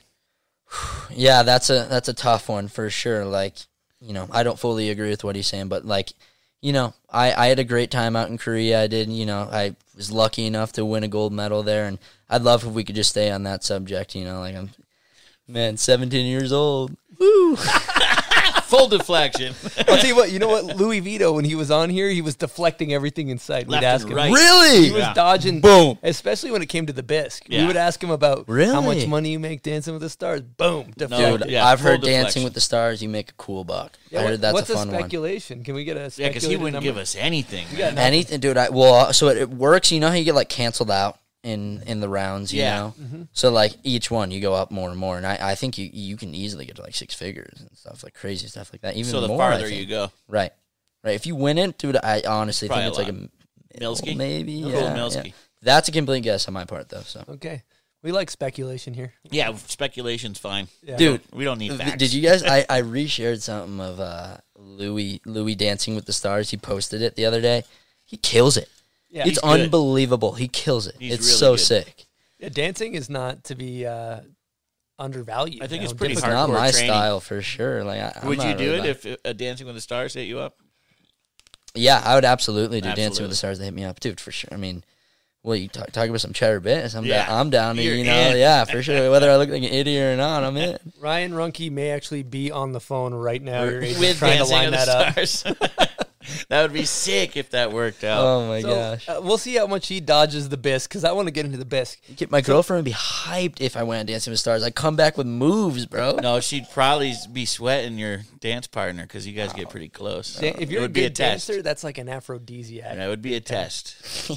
So we're talking. Oh yeah, you know what? This is a Patreon question. Yeah, I gotta. I'm going to start with a Patreon question here from the big dog uh, Hava. No way. Yeah, it's uh, what is the most amazing or most lame endorsement offer you've been approached about since the Olympics? I don't know. I dude, I had like sick ones that like they didn't really pay. They didn't pay money or anything, but like cool people that just hit me up. Like Old Spice sent me a sick pack, and I was like, well, that's cool. They like recognize this. Levi's jeans sent me some some things, but uh, a golf club deal going or something. that that's the one. Yeah, yeah, yeah. TaylorMade golf clubs. That was by far the coolest one. I was getting into golfing a lot right before the Olympics, and then right after that, I got to go to like the TaylorMade, uh, the TaylorMade factory in like Carlsbad, and I like follow them. So I was like, they have their own driving range back there where they test all their clubs. So I'm like seeing Ti- like Tiger in and out of there and stuff, and like Really? Rory's there. And I'm there. I'm like, I haven't golfed in like five months. I show up there. Like, Let's fit you some clubs. I'm like, I don't even know if I can get the ball off the ground right now, you know. but it was a blast. It was really cool, and yeah, I got nice golf clubs now. So That's awesome. Yeah, that's killer. Have you ever done any one-off deals that uh, you can talk about? yeah, yeah, for sure. I've there was some really really cool ones. Like they like summertime, you kind of take a break. Uh, but then going into winter, you know, all these companies are like, oh, let's go into winter. Let's pitch something new. And I did some really cool ones with Visa, where it was like not even a full day. It was like three hour day. And a quick, like you know, fifteen G's or whatever. So they just really give you a. Visa card with your name on I it? wish. I wish. No. I, we shot some commercial where they gave me a Visa card and I tapped it. It's pretty Yeah. funny. Yeah. But they just cut you a check like No. normal. That'd Yeah, be was sick. They should be giving Visa cards with your name. Right. I was like, how about instead of a one one day thing, let's do like a one year thing where I just get a car. You know. Did they do a commercial? Uh, I think they did, but it wasn't like a commercial. It was like a like when a contest is going. Like I'd Mm. in like you know in between runs, I'd be on there or whatever. So Sick. yeah, but I did I did one commercial with Mountain Dew that was hilarious. Any cereal boxes? Wheaties sent me one, but I didn't get the Wheaties deal. Oh. Yeah, but they sent me one. But they just mock mock it up and send it to you? Yeah, Oh, yeah. that's, that's cool. So you have was a alright. Wheatie box. It was This is sick. I Yeah. yeah. It's cool looking at it. That's really cool. Yeah. At least you didn't have a giant Apo base graphic uh, like our boy Sage. Uh, is that what he had on There you the go. Wheaties? That's you talk some cheddar cheddar biscuits with him over he, there. I think he put Apo. Yeah, out you of ran- business. that, That that you incentive sent him out of too Ran him out of crazy. bid. You know? He ran him dry. With they couldn't match the incentives. with those- they had to file Chapter 11 after Yeah. he got the Wheaties box. well, dude, like Sage won the Olympics, and we just had to put it in the grave. That was it. the You know. company's shutting down. Yeah, off we're incentive. done. We're done. That is probably Let- what happened. Let's talk about this Dew commercial because before we were rolling, you were saying they had uh, they had this special mister to keep the Yeah. the Oh, Dew yeah. bottle looking like it was covered. Yeah, in- this was like my first experience at like a commercial. You know, we we like went up to Big Bear, and it was like me, Ryan Runke, and my brother Malachi, and we were just going up there. We are flying out that night, and they like Big Bear was just like littered with like production people for like I did like a a backside like three basically like a backside three backflip with a nose grab, and I had a Mountain Dew in my hand. And I probably did the trick 50 times, honestly. Like, it just rerun because they, they weren't getting the right shot. But there was like a crew of like, I don't know what you would expect on a movie production. It was insane for this one little shot. Um, and then after after I landed, I like rode and did like a spray and took a sip of Mountain Dew. But like the sip of Mountain Dew, they they had like a mist person with them, like a they straight up had like a mist gun, like tss, tss, tss. I think it was like Windex ball, basically. And like you had to have the dew right in the hand and just chug it. and they keep the droplets on it, keep it moist. You have to have the dry. It's got to be sweaty. We should start moistening up our bubbly. Maybe they'd pay more attention Yeah, to you how much should. bubbly we drink. Sweaty. They Keep need it it moist. We could probably hire a mister. for sure. we're uh, accepting interviews too. For- We're accepting applications for Applications for So- misters. misters. Keep our bubblies lubed That's a up. clean- So can that's a we clean find job. this commercial online? Yeah, yeah. And we'll connect there. it in Actually, I guess notes. it still airs at times. Oh, it does? Yeah, I get like random Instagram things of people like of people uh, sending me it. That's cool. We're gonna line we'll line that up in the show notes. Did they give you like a trailer and shit? Like a Yeah, movie? yeah, really? a trailer. You were a trailer. star. Yeah, it was like uh, our like best buddy Blake Hackleson that does these these hats. Click. Uh, he came up there though, and they're like eating lunch, and eating lunch in like a you know little trailer, and he's like, "I'm gonna go snowboard now." I'm like, "Oh, I, I want to go snowboard. That sounds fun." and you couldn't. Huh? You had to take care of Yeah. business. yeah, it was it was cool. Just stack his biscuits. Is what Yeah, gotta you had to stack your biscuits up. Now I've been I've been losing some biscuits in one particular genre in my life, and that's uh, our fantasy football league. Yeah, you're taking a hurting. Yeah. So what? Oh, yeah? happened, You're losing? What happened last week, uh, or maybe a few weeks ago, between Well, our teams? I beat you, but my so I wasn't. well, here's the one thing here, Chris. You know, like he's all he, he loves this football thing. You know, he's Patriots. This he has have one Patriot, maybe one Patriots guy on your team, right? Is that true? Okay. Uh, for the record, there was a goddamn windstorm here that you saw all over the news. I saw the windstorm. Internet power, everything down. Draft night. No, Oh, it was on draft. I have night? I got auto drafted. Oh, I was wondering why you're auto draft, dude. Auto drafting, if you're doing fantasy, that's like an ultimate. Like, so I'm just in this to like talk to people or whatever. You know, like you got auto drafted. Yeah, totally. And then I'll tell you what. Side note: uh, I saw that Ben Ferguson wasn't adjusting his roster, and I was like, OBJ's not playing that well. I actually basically bribed him for a trade. Okay, picked up OBJ, and then he wasn't putting up any points. And then Yep. he finally puts up, I think, 48 points. Number one player in fantasy. I benched him. That's- So I'm making some horrible decisions out there with the yeah, roster. that that's that's hard when that happens. But that's how the Browns team works. You know, it's like hit or miss. You know, That's your we're, squad. we're either scoring. Yeah, we're either scoring like seven points or we're we're going all the Who's way. winning this we should make fantasy a trade. I got OBJ. You probably you probably want OBJ. My I don't know if you've looked at my team. It's all Browns. All Browns. team, all Browns team. You just I was have like- the Browns. I don't know a whole ton about football, but I'm like trying to get into it and like so like there's I think there's two types of draft you can do. I'm in two. I'm in one with my family and the one with my family you just pick a defense. Like I think I have uh, Chicago's defense or whatever, but the one that we play, you have to pick like a linebacker and all these people. And so I was like, you know, like it, yeah, I wouldn't know what. To yeah, my my draft picks are one after another, so I'm like, oh shit, I gotta pick a linebacker. I'm like stressing in the case, so I just got all the Browns guys. But you're beating Chris. Yeah, I beat him. I'm doing good. I, I lost one He game. so fucking lucky. It was bullshit. Yeah, he, I did. Who, who- someone ran the ball or he had, something. he had that week's uh, I forget the wide receiver that had the most fantasy points of the week. So it's like it was a fluke that he beat me. I was Really? It was. Yeah. It was. Sounds like you're going down, dog. Well, off air, maybe we can talk about an OBJ trade. You know what I'm saying? Straight up, I'm in. No? And I do fiscal You guys hear dollar the amounts work. OBJ likes to be shitted on? I What did. is that a true story? Oh yeah. Deion Sanders claiming not true. I, I I'm sure it's not true. Some girl from some you know fan came in and was like, "Yeah, OBJ shit." Or he's talking about OBJ likes to shit on people, or he likes to get shit on. What sorry. was that? Let me let me see it speak to me or something. Talking about her butthole. what, dude? He likes to see a butthole talk. I mean, this is all allegedly. We should say for legal purposes. Allegedly, Right. Yeah, you know, I did not hear that. No, he's an interesting also- guy, man. whatever you're That's into. why you gotta love. I was just about to say, you know, whatever floats your boat, dog. You know. Hey, you want to get Yeah, shit on? true. You want to Yeah. get shit on? No, no problem by me. Right. I think there's a name for that, and it's like German. It's a German thing. It's like called scat or something. when people poop on you. To Not whatever my people style. are into, man. Hmm. Not not my thing. No. Especially during COVID times. Ooh, freak. Yeah, Droplets all over that thing. not tight, man. It's getting pooped on. Okay. Well, we we do New have- topic. all right, we're gonna do a little pivot. We do have another guest question, and this is presented by Salomon Snowboards again. And this guest question is from Nick Baden. Here we go. Yo, what up, Bombhole? This is Nick Baden here to ask a little guest question for my good friend Red. Um, my question is Who is the wackest dude, not snowboarder, but staff or coach or something um, at the top of the contest course? And if you don't want to answer that, how about I know you've spent a lot of time at Woodward when you were younger. Um, what's the craziest thing you saw at Woodward uh, in your career there? The wackest dude at the top of top of the.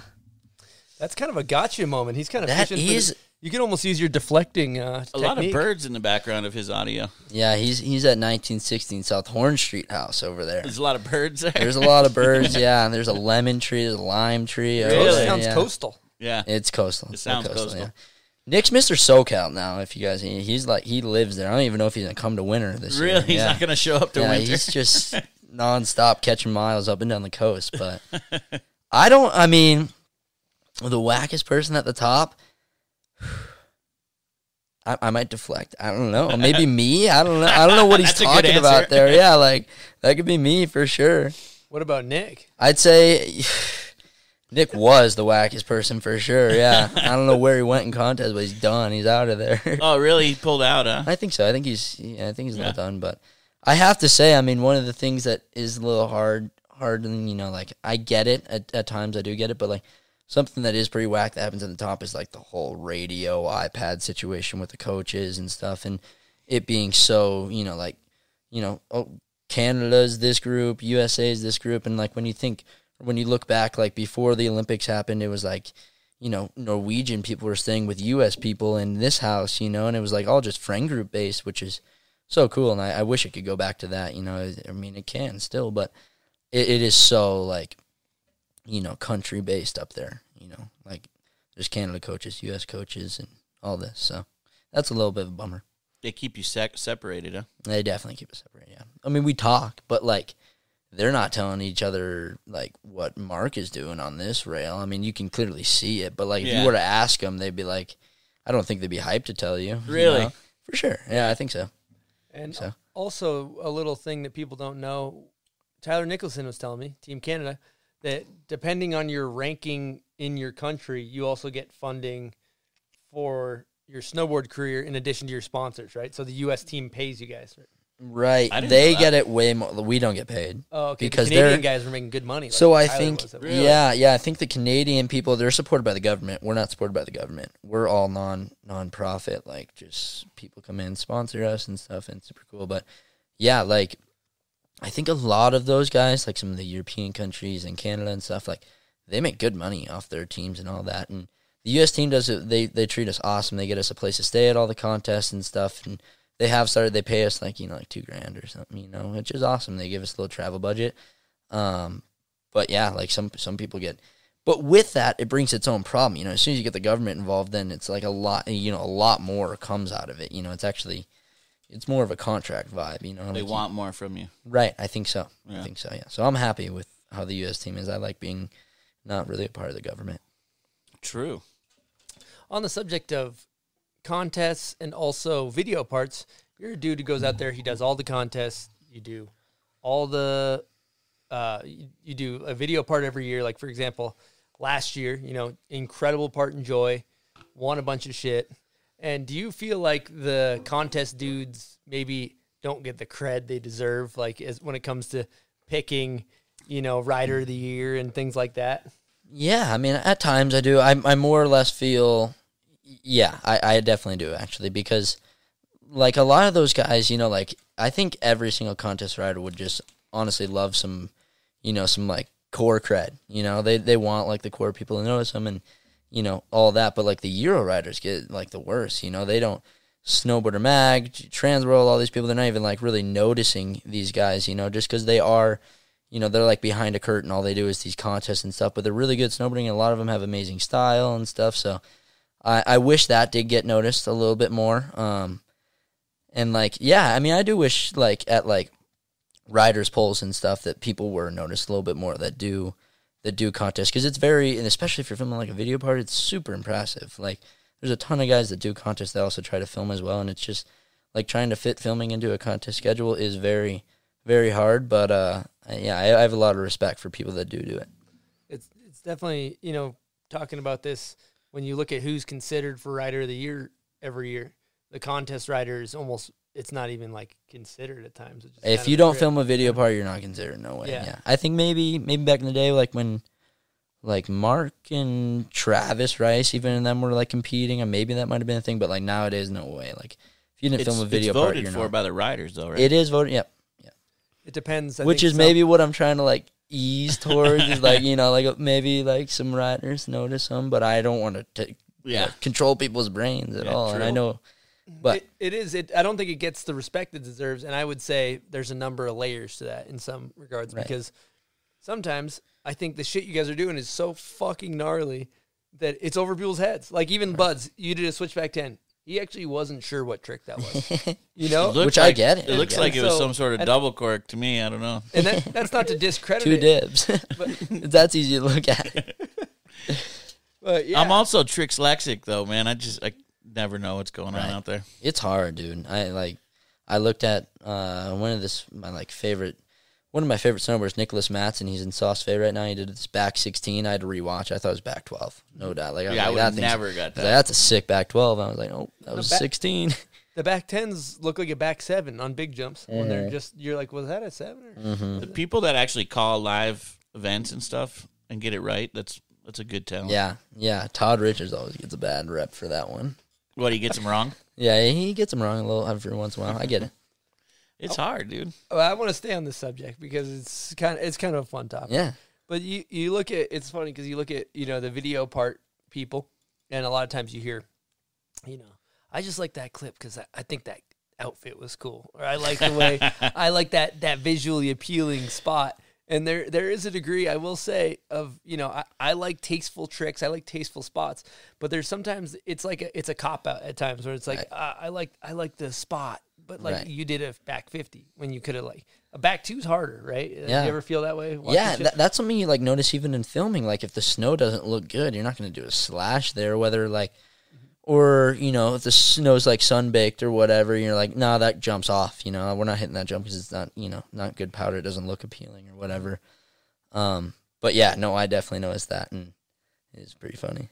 And I'm, I'll just say it because you probably can't say it, but I'm going to stick up for the contest guys because I think that a lot of you know street dudes and I think dudes in every avenue of snowboarding talk shit on other avenues. You know, It's just, Absolutely. that's just how it is. Everybody as humans thinks that what they're doing is the best. Right. But I will say that slopestyle is probably the one that can go into everything street, be it you know backcountry, be it all Mm-hmm. the different genres and and fuck shit up, right? Right. So it's like a lot of these contest guys like yourself you you know we're hanging our hat on a back lip on a kink and you guys are like yeah that was fucking easy i could do that No, yeah, I, I don't know. I mean, I just think like like contest guys, I think they would love to hear like get a little bit more appreciation. I understand like contest people, they they you know we we get the the bucks in a way compared to a lot of you know filming snowboarders and whatnot. But if you're filming like a, a video part and doing contests, maybe notice like if it was noticed a little more, I think people would appreciate that. It's a cool thing at times. I think. I think yeah, the time like you guys have a heavy schedule, so to pull Right. together a video part is probably next to impossible, but you do it. Yeah, there's a couple people that do it. Yeah, it's really Yeah. cool for sure. the atv is a rare is a rare thing Rare thing. Yeah, yeah. But like, dude, the people that can do it, I just think they're like, you know, you, that's sick. You know, I think it's super dope to have be able to like in snowboarding. Everyone is so good. There's one person that's dominant in all of it. So at this point, like, I think you kind of need to look at you know every angle and be like, okay, I'm just gonna dip my toes in each one and try to do it the best. You know, that way. You know. Now that you've done contests and video parts, what are you enjoying more? I'm pretty 50-50 for Really? sure. Yeah, I really like the creativity that you can have in your video part and how like a like a song can like make your whole video part is super cool and True. you know like something you never think about when you're filming is like like your your spot choice and all that. That I think that does make a, por- a part though at times where like that's just visually appealing. Like people want to look at that and stuff. So it's cool thinking about that aspect. But I also love contest riding because it gives you like you can just it just gives you you're, you're basically doing the best run that you possibly can and trying to add like a little bit of creativity into it. But like linking a full top to bottom run just feels good. You know, everyone loves that. Snowboarding loves just linking multiple lines and multiple tricks. It's got to be way more pressure too doing contests, huh? Uh, Or do you feel it equally? I feel it equally for sure. Contest is all on you. You know, like you fall or whatever. You know, it's it's just you that are bummed. You're losing points or whatever it is. But like, you know, if you've already committed to a, a video part or whatever, you you need to put up a good part. I For the feel like in that and that, yeah, for the crew exactly. You like everyone wants to try to win like a movie of the year or whatever. So like, that you want to put out, You need to get your best clips. I think Yeah, that's a good way to look at it. put your best effort. So, personally, yeah, like I, I like contests that are like I'd way rather. I feel like I don't have as much pressure in contests. That makes no fucking sense. Yeah, that's wild to me. Let me, let me With explain that many why. people and coaches guy- and He's got a litter of family showing up. He's got Yeah, your whole family of litter. showing up. Those guys are He's all got- there. Keep going. Sorry. You got your U.S. team showing up. You got all these people here. They're like, okay, Red. Like you got uh, like a, a board tech like waxing your shit with, you know, which you can't use certain wax now because that's like board, yeah, that's crazy. I, I just heard about that from him. board steroids. But all those guys are there for like your help, which is so cool and it's so so awesome that like contest snowboarding, snowboarding has that support where like people are still there for you and stuff, and they they just want the best for you. Um, where like when you're filming in the backcountry, you got your like you know, the crew that you're with that's looking out after you, and that's like that's kind of it. I mean, like they want you to get a trick, you want to get a trick, but like it's it's all on you.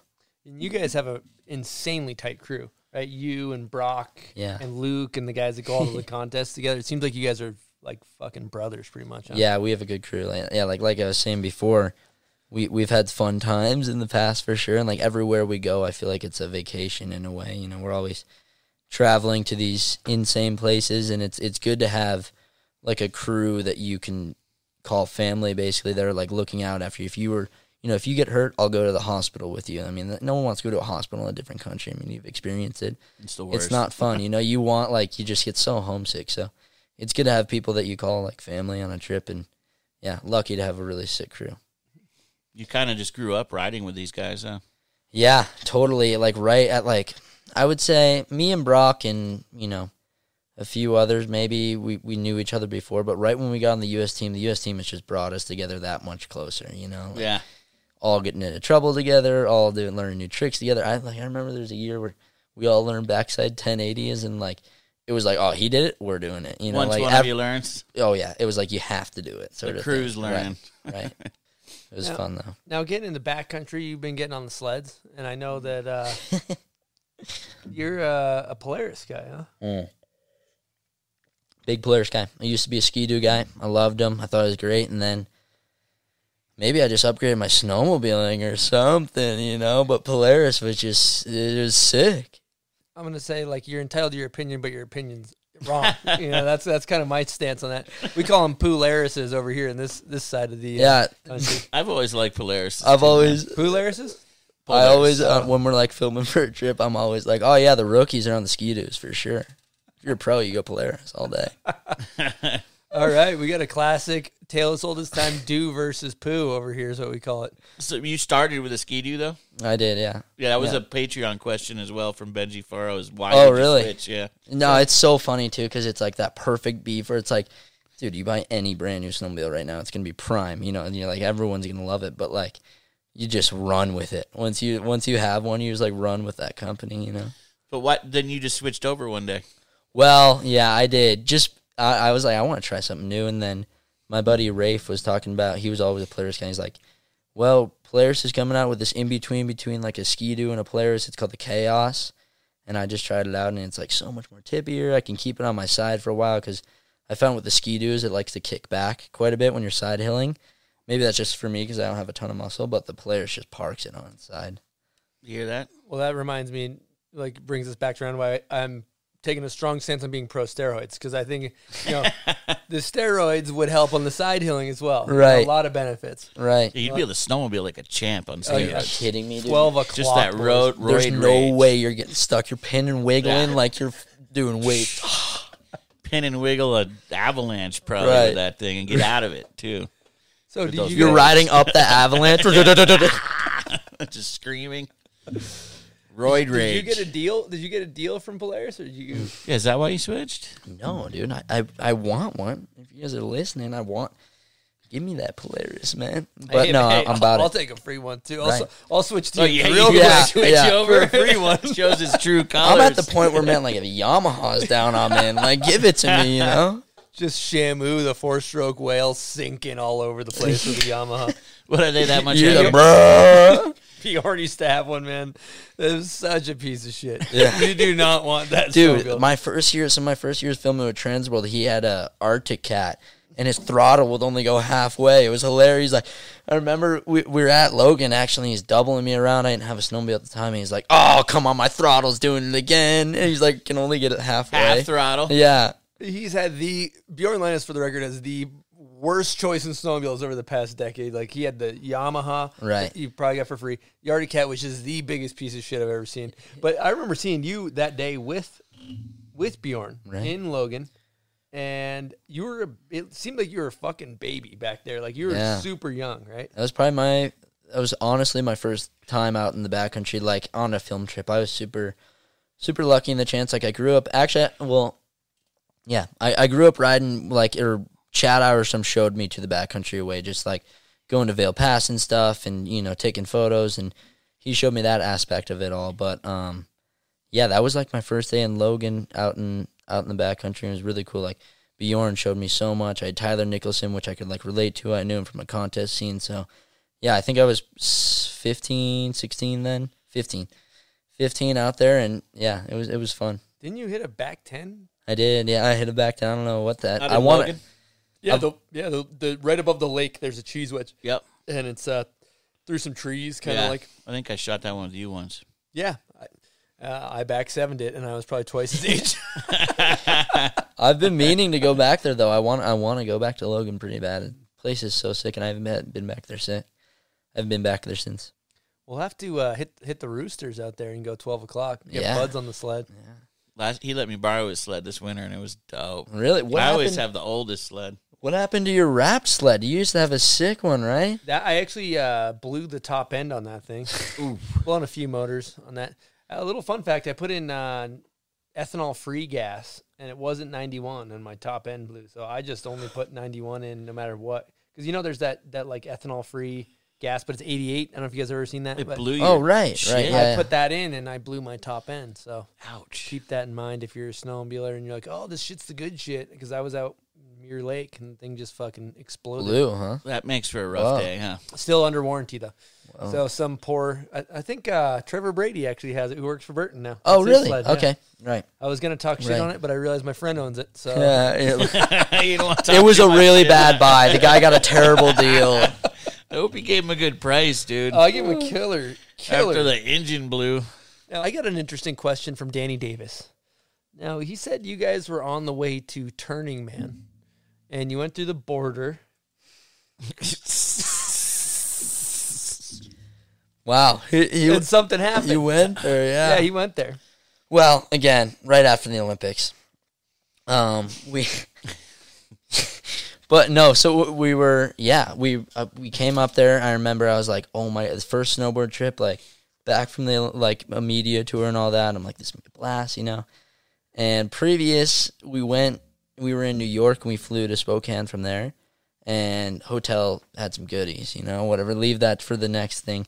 So we go through the border, have a great time. We're coming back. I think it's Gabe LaRue and Gabe LaRue, Nigro, Zach Nigro, and myself. And yeah, like the border always scares you, know, like whether you have you're doing something wrong or not, you know, always feels super scared. But we're going back in the U.S.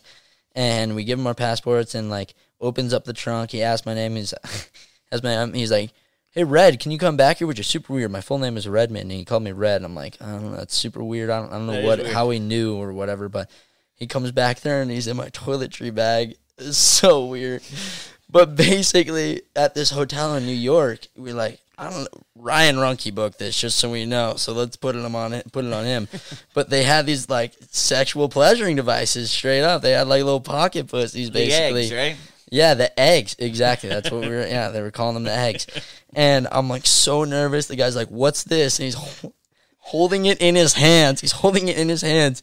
It's a white egg with an open top to it. Oh, And I'm like, "Uh, uh, it's a sexual sexual pleasuring device." you said that to him. I said that dude, he drop he drops it. He, he, he drops it and he goes. He drops. He goes. Oh, okay. You can go back in the car. and he called you red. Yep, close the trunk. We're out of there. Yeah. And I remember like I remember like Gabe Larue always is like he kind of seems like a little like, he was like paranoid about going through it. I don't know like seemed a little stressed out to me. And I remember getting back in the car and he's like, "Dude, what happened back there?" And I'm like. I'll tell you later. it was like it was almost more. It was well, they heard it. They heard it, which was the funny Yeah. part. But it was like more awkward explaining it to the, all of them. I'm like, this sucks, dude. This sucks. That is oh. awesome. I don't know why it is, but like going through the border just ruins It's sketchy, you, dude. And once you get marked at the border, you're, Right, you're I've heard marked. that. I've yeah, they heard pull that. you in the room every time. Bud's mm-hmm. he's basically getting cavities. Dude, I'm clean at the border, man. Yeah, he goes clean. I try to. That's why there's E Stone and then Ethan Fortier, because they look up East. I my, you know what I mean? They look up Ethan Fortier, they find anything. Right. So uh, yeah, that's why you have an alias. Wow, that was a really good question. I can't believe he. I, I mean, I knew he knew about that, but that's great. And Runky set you up with that, huh? Got you well, the egg? Runke, Runke's got this hotel. Every time we go to New York, we stay there every time. and they give you eggs. You walk in, you know, you got like the mini bar, and then there's like the coffee maker and like the plastic cups. Instead of like a plastic cup, they got a girl's device and they got a men's eggs. Mm-hmm. Wow, that Yeah. sounds like a hell of a hotel. Yeah, I'll That's it, Ryan Runke. leave the link right here. You know, What's the hotel called? I honestly You know. don't know. We'll hit no. up Runk. So let's talk about Ryan Runke. Your Actually, agent. that was Yeah. a Patreon question from Pat Moore. What was? What's Ryan Runke like?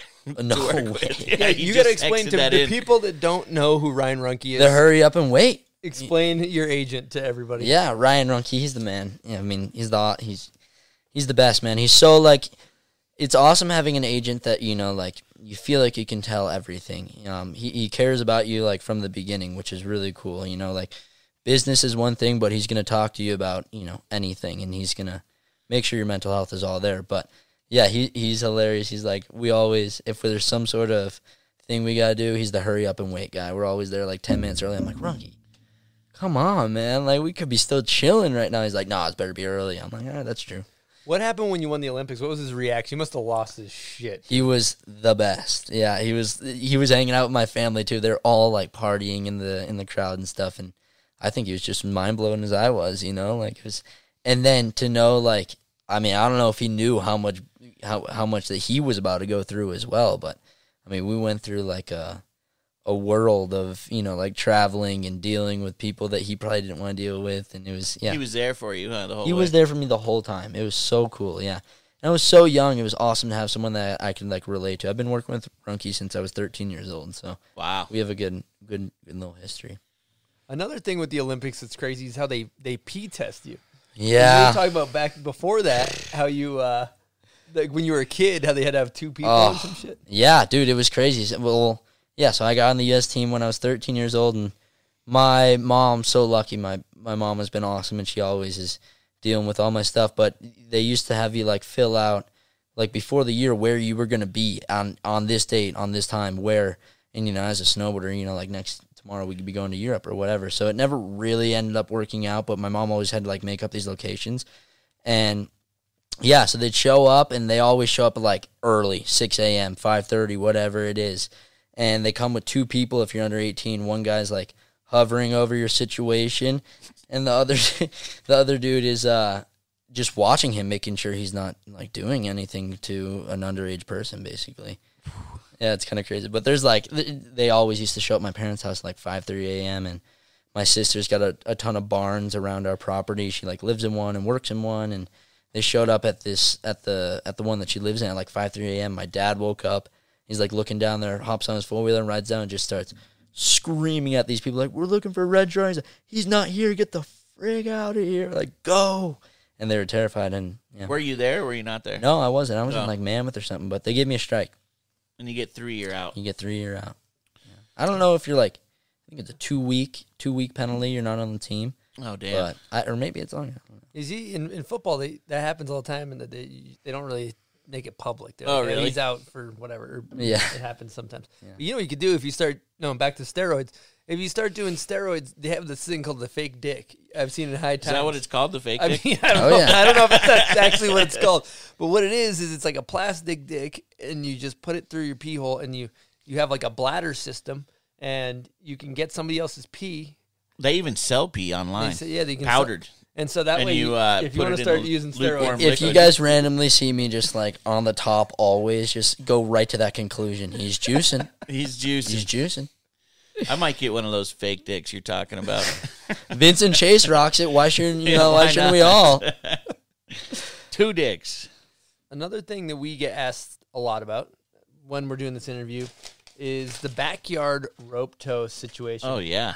What brought that to fruition, and who who kind of spearheaded that as a kid?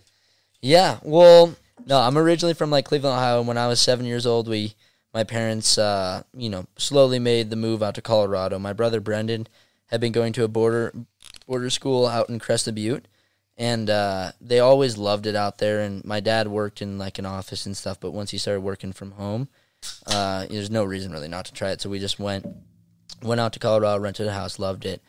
Um, we like rented houses for like four or five years or whatever. But then when my parents first bought a house there, we were looking around and like we all went up to this one house, the house that we live in now. It's just this perfect slope for like a backyard park. And my brother Brendan was the one that like pointed it out. And that year it kind of started with small rails, and then we took off the the tire on a old fifty that we had. That's like I grew up riding on it, which is kind of funny. But and then we put uh, some duct tape on the rim, rope on it, and it, it worked for that season. And then after that, we went electric, and now we got an electric rope tow. So fun. I actually rode that original uh, Yeah. dirt bike at your house. It was, it was fucking killer. Yeah, Super yeah, fun. that's a good one. Oh, the dirt bike is what powers the rope tow originally. Mm-hmm. Originally, yeah, yeah, but now it's so funny. It's like plugging into the wall and hit a switch. I'm like, I can't believe. Like, how does it go from a 50cc dirt bike to just plugging it into like a 210 or whatever? you Yeah, know, a that's 210 wild. Neighbor rigged that thing up or some shit. Yeah, my dad, my dad makes friends all around our like town, you know. So he's got like a guy for everything, and this guy hooked it up, welded some things together, made it sick. And now it's basically exploded to the fact that you have uh, your own Reds backyard park at Woodward, right? Right? Yeah, yeah. No, I was so so lucky. So Chris Gunnarsson, he used to work for SPT and did all the X Game stuff. He moved over to uh, Woodward and started working with them. And when he did that, he brought on like the Peace Park project, and I was lucky enough to get the Reds backyard project going. And basically, it's a free park to to show up to. It's like free or ten dollars, I think, right around there. But Well, there's a big difference between free and ten dollars. right. But you show up and you, it's like a hike park, but uh, this year we're getting rope tows actually, so it's gonna be really cool. But he was able to bring these to all the powder powder resorts and stuff, and add them in there, and it's uh, it's been a really cool project because, like I was saying earlier, I mean, you know, snowboarding like knee like I really would love to bring something where you don't have to pay a ton of money, like a lift a lift pass or, or something like that. So just to take one cost out of it, whether it's a hike park or something, because I mean, like you know, buying boots, bindings, board, pants, and all that. So my whole idea of the whole thing would be to try to get it to you know like cities like Minnesota or something or Denver's got Ruby Hill right there. If we could just bring a few rails in there and add them, I think it'd be a really cool project. And I, I think he like Chris Gunnarsson and Woodward, they're they're fully trying to bring that to life, and I really respect it. It's awesome. How many resorts is it at? I think it's at three. That's three right now. cool, I think it might be moving to Woodward Tahoe though this year, and then I think Woodward Park City and Copper are getting the rope tow, if I'm correct. And then yeah, hopefully from And there on. out. ten dollars is a hell of a lot better than the park. The what's Park City these days? A 110 100 and something. Oh my something, gosh, yeah. So I dude, mean, that is awesome, dude. It's commendable to get more kids on the slope like Right. that. Right. Yeah. I mean, it's it's hard just to start up right on rails, but if you even also just offer them a little little hill to ride down, Yeah. it helps. I think cash is the biggest barrier to entry Yeah. for any snowboarder. Mm-hmm. And if you get somewhere cheap, then people can start doing it, and then they fall in love with it, and then then they're in it for life, Yeah, Right. right? creating creating more snowboarders. That's Right. awesome. And it's got to do it. It's got to be so hard. Like I look at what like we do in a contest. Like how how the heck are you gonna look at a backside sixteen and be like, I'm doing that someday. You know, True, like it's gonna be so hard. So if you can just get them out there and get them like you know addicted or you know whatever it is, it's awesome. So talking about the back 16, were you airbag kid, or did you learn to snow everything? Uh, I am now. I'm guilty of the airbag a little bit. It's just like I. It's the airbag thing is like crazy. They may, they have these like fake snow things that feels pretty close to snow, and then you just jump into an airbag, and this can be June that you're doing this. But What's the material on the fake snow? it's like I don't know. Like the It's- snow bristle shit? Yep. Oh, the the bristle bristles, board, yeah, gotcha. snow bristle stuff. Yeah, I don't even know what what it's really called. Snowflex is what they call it. Snowflex. Yeah. But yeah, you just jump into it and do it. But like growing up, no, I wasn't an airbag kid really much. I lived at Woodward. Like that was my place. I was the biggest trampoline guy and all that. But Really? yeah, lived there. It was dope. Trampoline kid. Not Did you ever anymore. I- on a trampoline? No, my air kid? awareness is horrible. I wish I did. That's the thing. my full every time I bounce on a trampoline now, I'm like hurting. Like it's like it, I think Yeah. about it, everything just compresses into one, and then you go back out, and I'm like, Now I can't do it. It's fun It when you're a hurts. kid, though. It's a blast, dude. We're like getting some grabs, jumping around, spinning Right. around, flipping. Right. When we were younger, I used to we used to duct tape our feet to a skateboard and jump into the foam pit. That was the best. Nice. That was dope. I'm trying to get up in that airbag and relearn uh, switch McTwist. You should. Chris is trying to set it up. Yeah, we got to line this up. Does it One hurt? right up at Does it Park hurt City. landing in the airbag? Comfy. Not at all. Comfy, yeah. You sure? What kind of Chuck All the roast? way. What kind of Chuck roast if you're going airbag? Because you can land a goddamn back 16. So what are you chucking into that thing if you can't? Yeah, That's what I'm wondering. I don't. It's it's cool for dude because you know like when you take like a summer off or whatever. Even rail tricks and all that seem terrifying. Like you all of it seems really scary. So a lot of the time I just do the tricks that I know how to do and get them back and avoid that you know like first slam or whatever. Um, but yeah, I mean I, I work on like spinning like cab and stuff, switchback. I really all that stuff. Do you think someone's going to bust out this quintuple flip we were talking about? No, I don't think it's possible. Not I don't think it's possible. No. So that's five. Like, if we think it's five. I don't Well, know. one Is more anyone fact checking that? Well, 16, Four 16 half. Six No, six uh, back. Well, back sixteen can be like I mean, it can be two if you want it, but it's only three most of the time. And then like Marcus does the four flip. Uh, Parrot's done a four flip. Mark's tried a four flip. Four flip is Or what? flip. I'm talking I don't Four know the terms. I, I'm unfamiliar. backside quad or The front backside side. quad. Okay. Yeah, So then the, the- after the quad is the Quintuplets? I think we're so. thinking? which I just it's it can't be possible. I somebody's just gonna do don't it. think So. You know, that's like the two minute mile or whatever there with the six minute mile. Shh, So you hit once the somebody big broke enough it, jump. everybody did it. Yeah, you'd have to have a jump that's like v- everything's Unnaturally variable. Like you got winds over it. Like Yeah. a one mile an hour wind's gonna mess with you or something. Or you start doing steroids. steroids, you can do it off a knuckle. I've Yeah, heard, so. yeah, true. Often, yeah, with they are doing wild trips off the knuckle, so maybe, Yeah. maybe it will be possible one day. That one's crazy, dude. All right, I got I got. I got was mind blown when X Games brought that too. the knuckle, Knuckle Huck, that was a wild one. Zeb Powell's showmanship out yeah, there. he did. He did turn it on out there. He I'll- really did. I uh, I bet Frank April. I think it was fifty bucks. I bet on Zeb. He bet on Kleveland. Oh yeah. Ooh, I won and then 50 Kleveland bucks. got Did hurt. you? Oh yeah. Wow, you took a lower. Like if I was betting, I would have went Kleveland all day. yeah. so he- nice work, Yeah. No, that was Kleveland got hurt. Is that what happened? No, No, no, he he Or was he there. He was there. He was there. dude. Zeb just went insane. Yeah, he went. It was His, crazy. it was I mean, insane. he his was already racking up points by falling on the way in and making it into a trick. I Yeah. know. Yeah, that's crazy. That was Have you guys seen that like skateboarder that's rolling around NYC, like falls on his back and jumps out into like a back handspring? Mm-mm. I don't know. Yeah, you know, it's, He's on some Zeb Powell shit. He's Zeb just Powell, tricking though. people out there in New York streets. fully tricking people. Yeah. they think he gets worse. like I think he's famous for like literally falling and getting up that Really? way. Yeah, yeah. I wonder if you Shit. get any sponsorships with that move. Yeah, the tuck and roll. The Yeah. tuck and roll. Maybe like the wavy inflatable man. you yeah, know, like he's that. like he's like that Damn, dude. I- yeah, I mean, seen Stevens out there and Rav. They got their back on the snow. True. It gets going. Yeah, Rav gets his back, no problem. But there's another hot take I want to get into that I think is some advice from me to you. So right now, I'm about think, to give Red some advice. I'm advice? giving I you like some this. advice. I'm going to give you some advice. I think you're a little too likable. Okay. Ah. And I think what you got to do. I mean, you won the Olympics. Okay, you you got. You're still cool. You're still down to earth. Let's change that. You know what I mean? Like, I think you start going shirtless selfies, buy Lamborghini.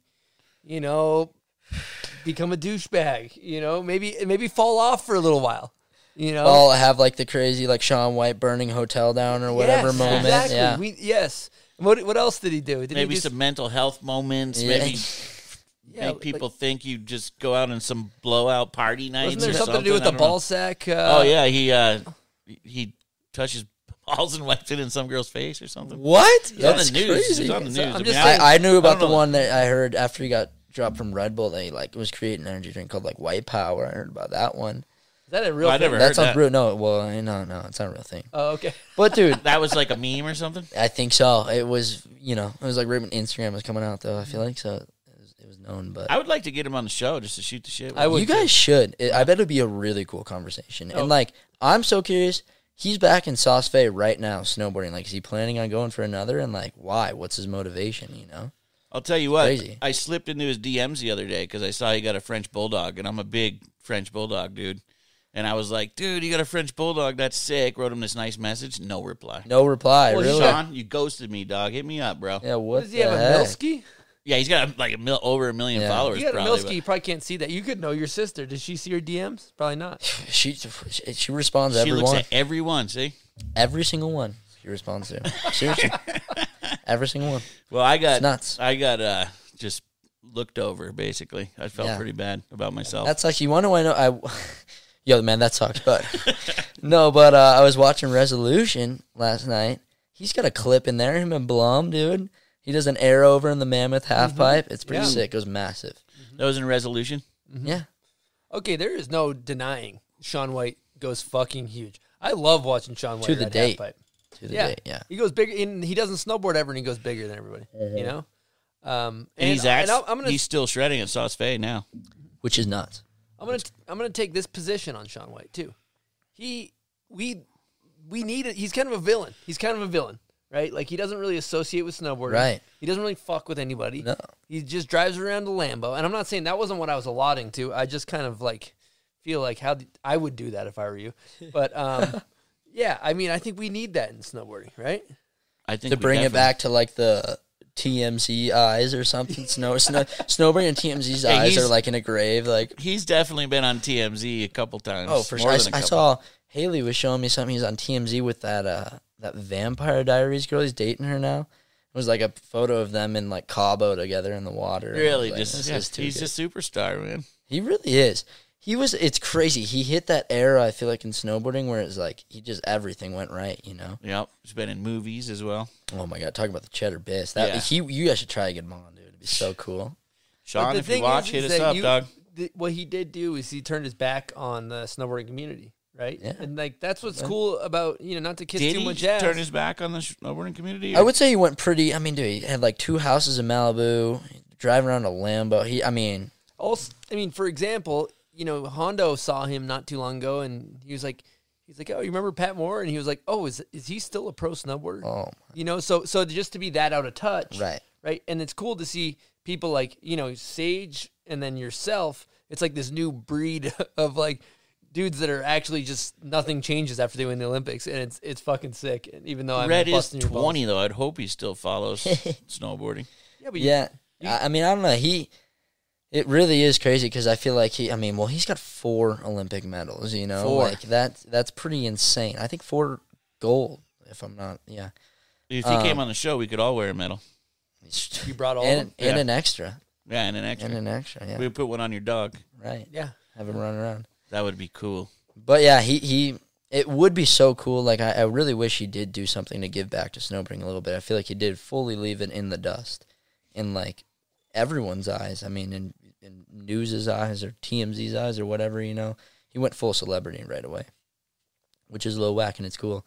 I mean, I had someone like Sage Kotsenburg to look up to. hmm You know, whereas like he he he kind of stopped doing contests a little bit and went to the filming side and I was able to look up to that and be like, okay, we're you know, I'm in this. I had good people around me, so it was cool. And you're obviously going for the next Olympics, right? I, I would be hyped to go. Yeah, like I said, I'd be really hyped to go mainly just to take more notice of it all. Like I was there and I was gone. It felt like so Such a blink love, of an eye moment. Yeah, I'd love to go there and just like go to the hockey games, go to all these cool things. You do got to remember in life to look around and enjoy these moments because they're going to be gone quicker than you know it. Right. Yeah. I feel like I I definitely didn't do that there, but I feel like that's something I'm trying to notice more and more. Like, okay, Yeah. just chill. I kind of Yeah. learned that as you get older. Just every trip, you know, you got to enjoy Right. it, enjoy the people you're with.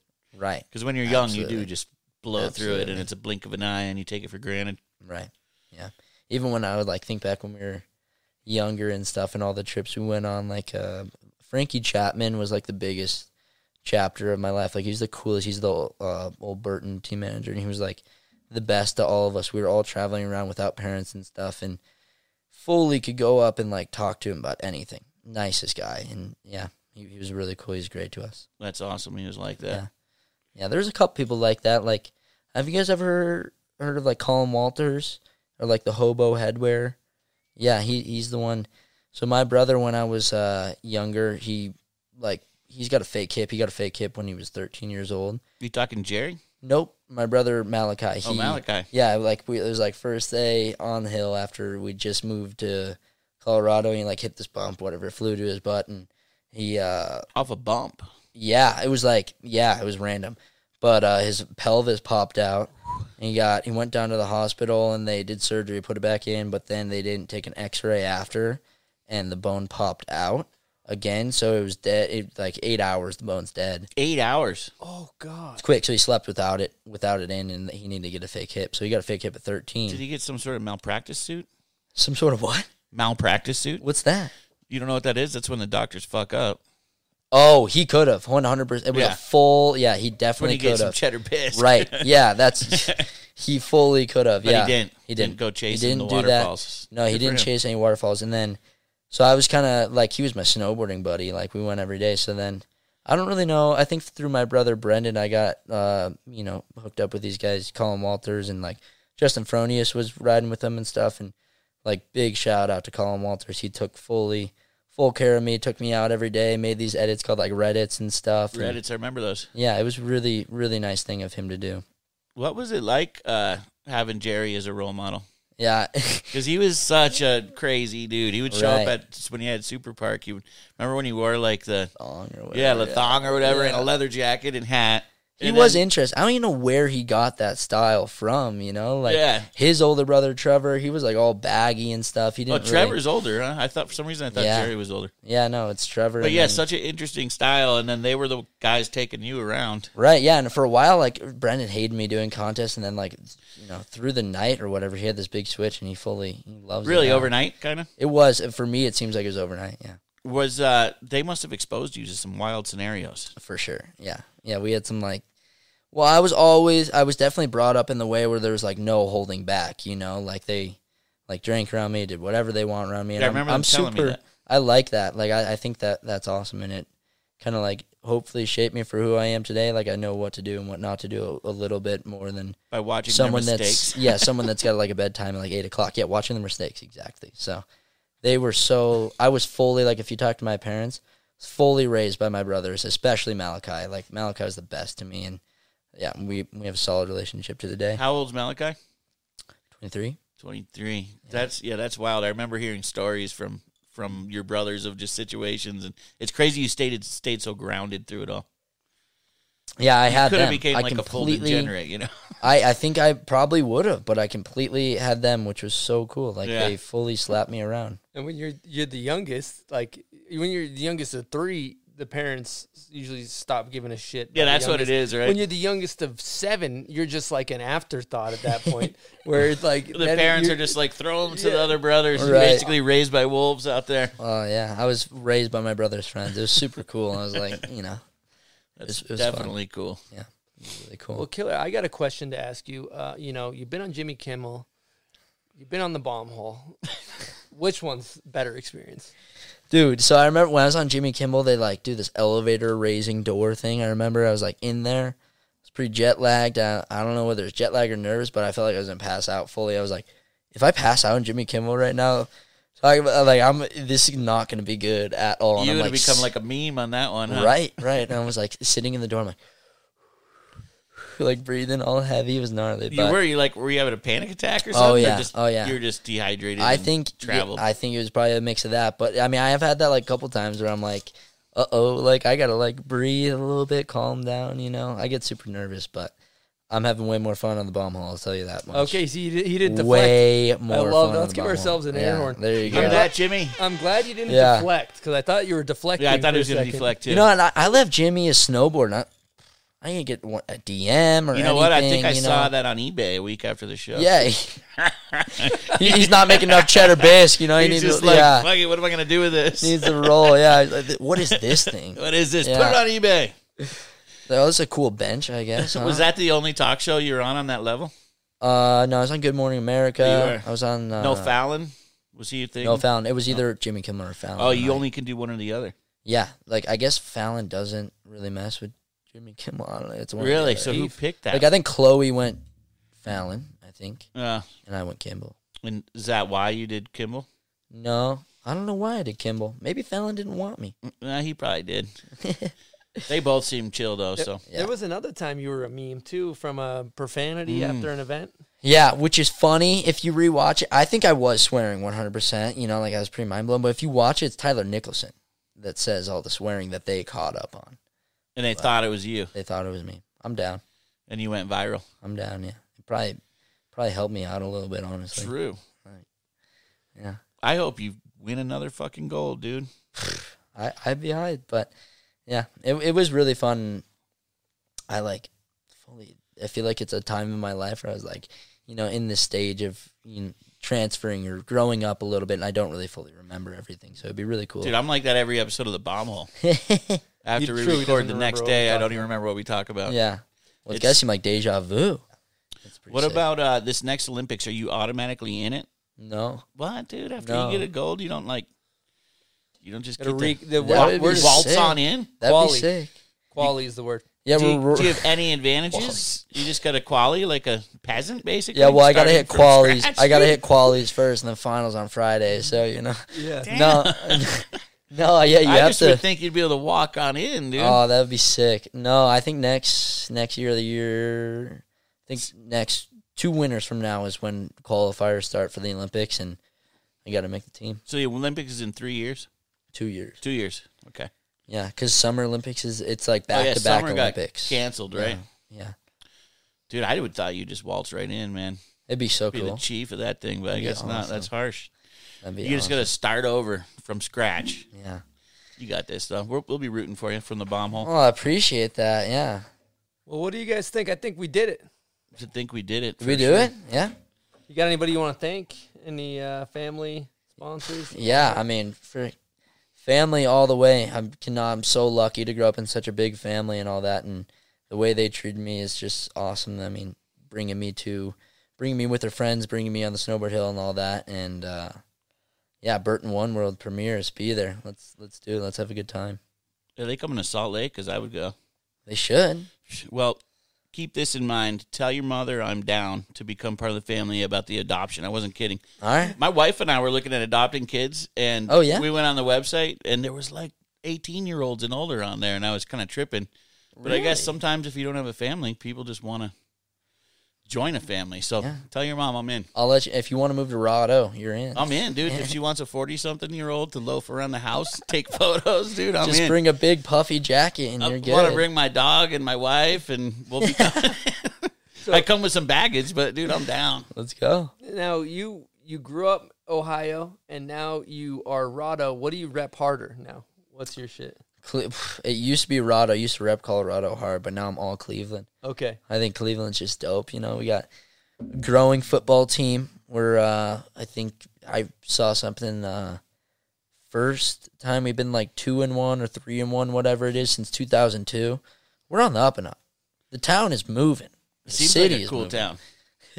Unfortunately, LeBron is over at the Lakers, but uh, you know, Right, his- Heat he's and always- six, yeah. Heat and six all the way.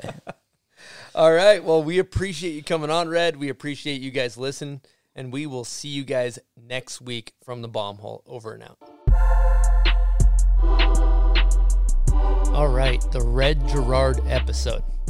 Hope you guys enjoyed that one as much as we did.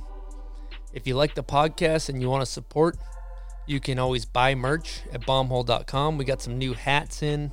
We got hoodies restocked. We got tons of Red Gerard prints available. Another great way to show support is our Patreon. It's just another way to help us do what we do if you enjoy the podcast. The support from the community, from you guys, the shares, the posts, the reposts, you know, the feedback we get every week from you guys is unbelievable. So we just want to say thank you from me and Eastone. Thank you guys for listening, watching, sharing. It means so much to us. I hope that you guys have a great week. We got another great episode coming at you next Wednesday. So we will see you then.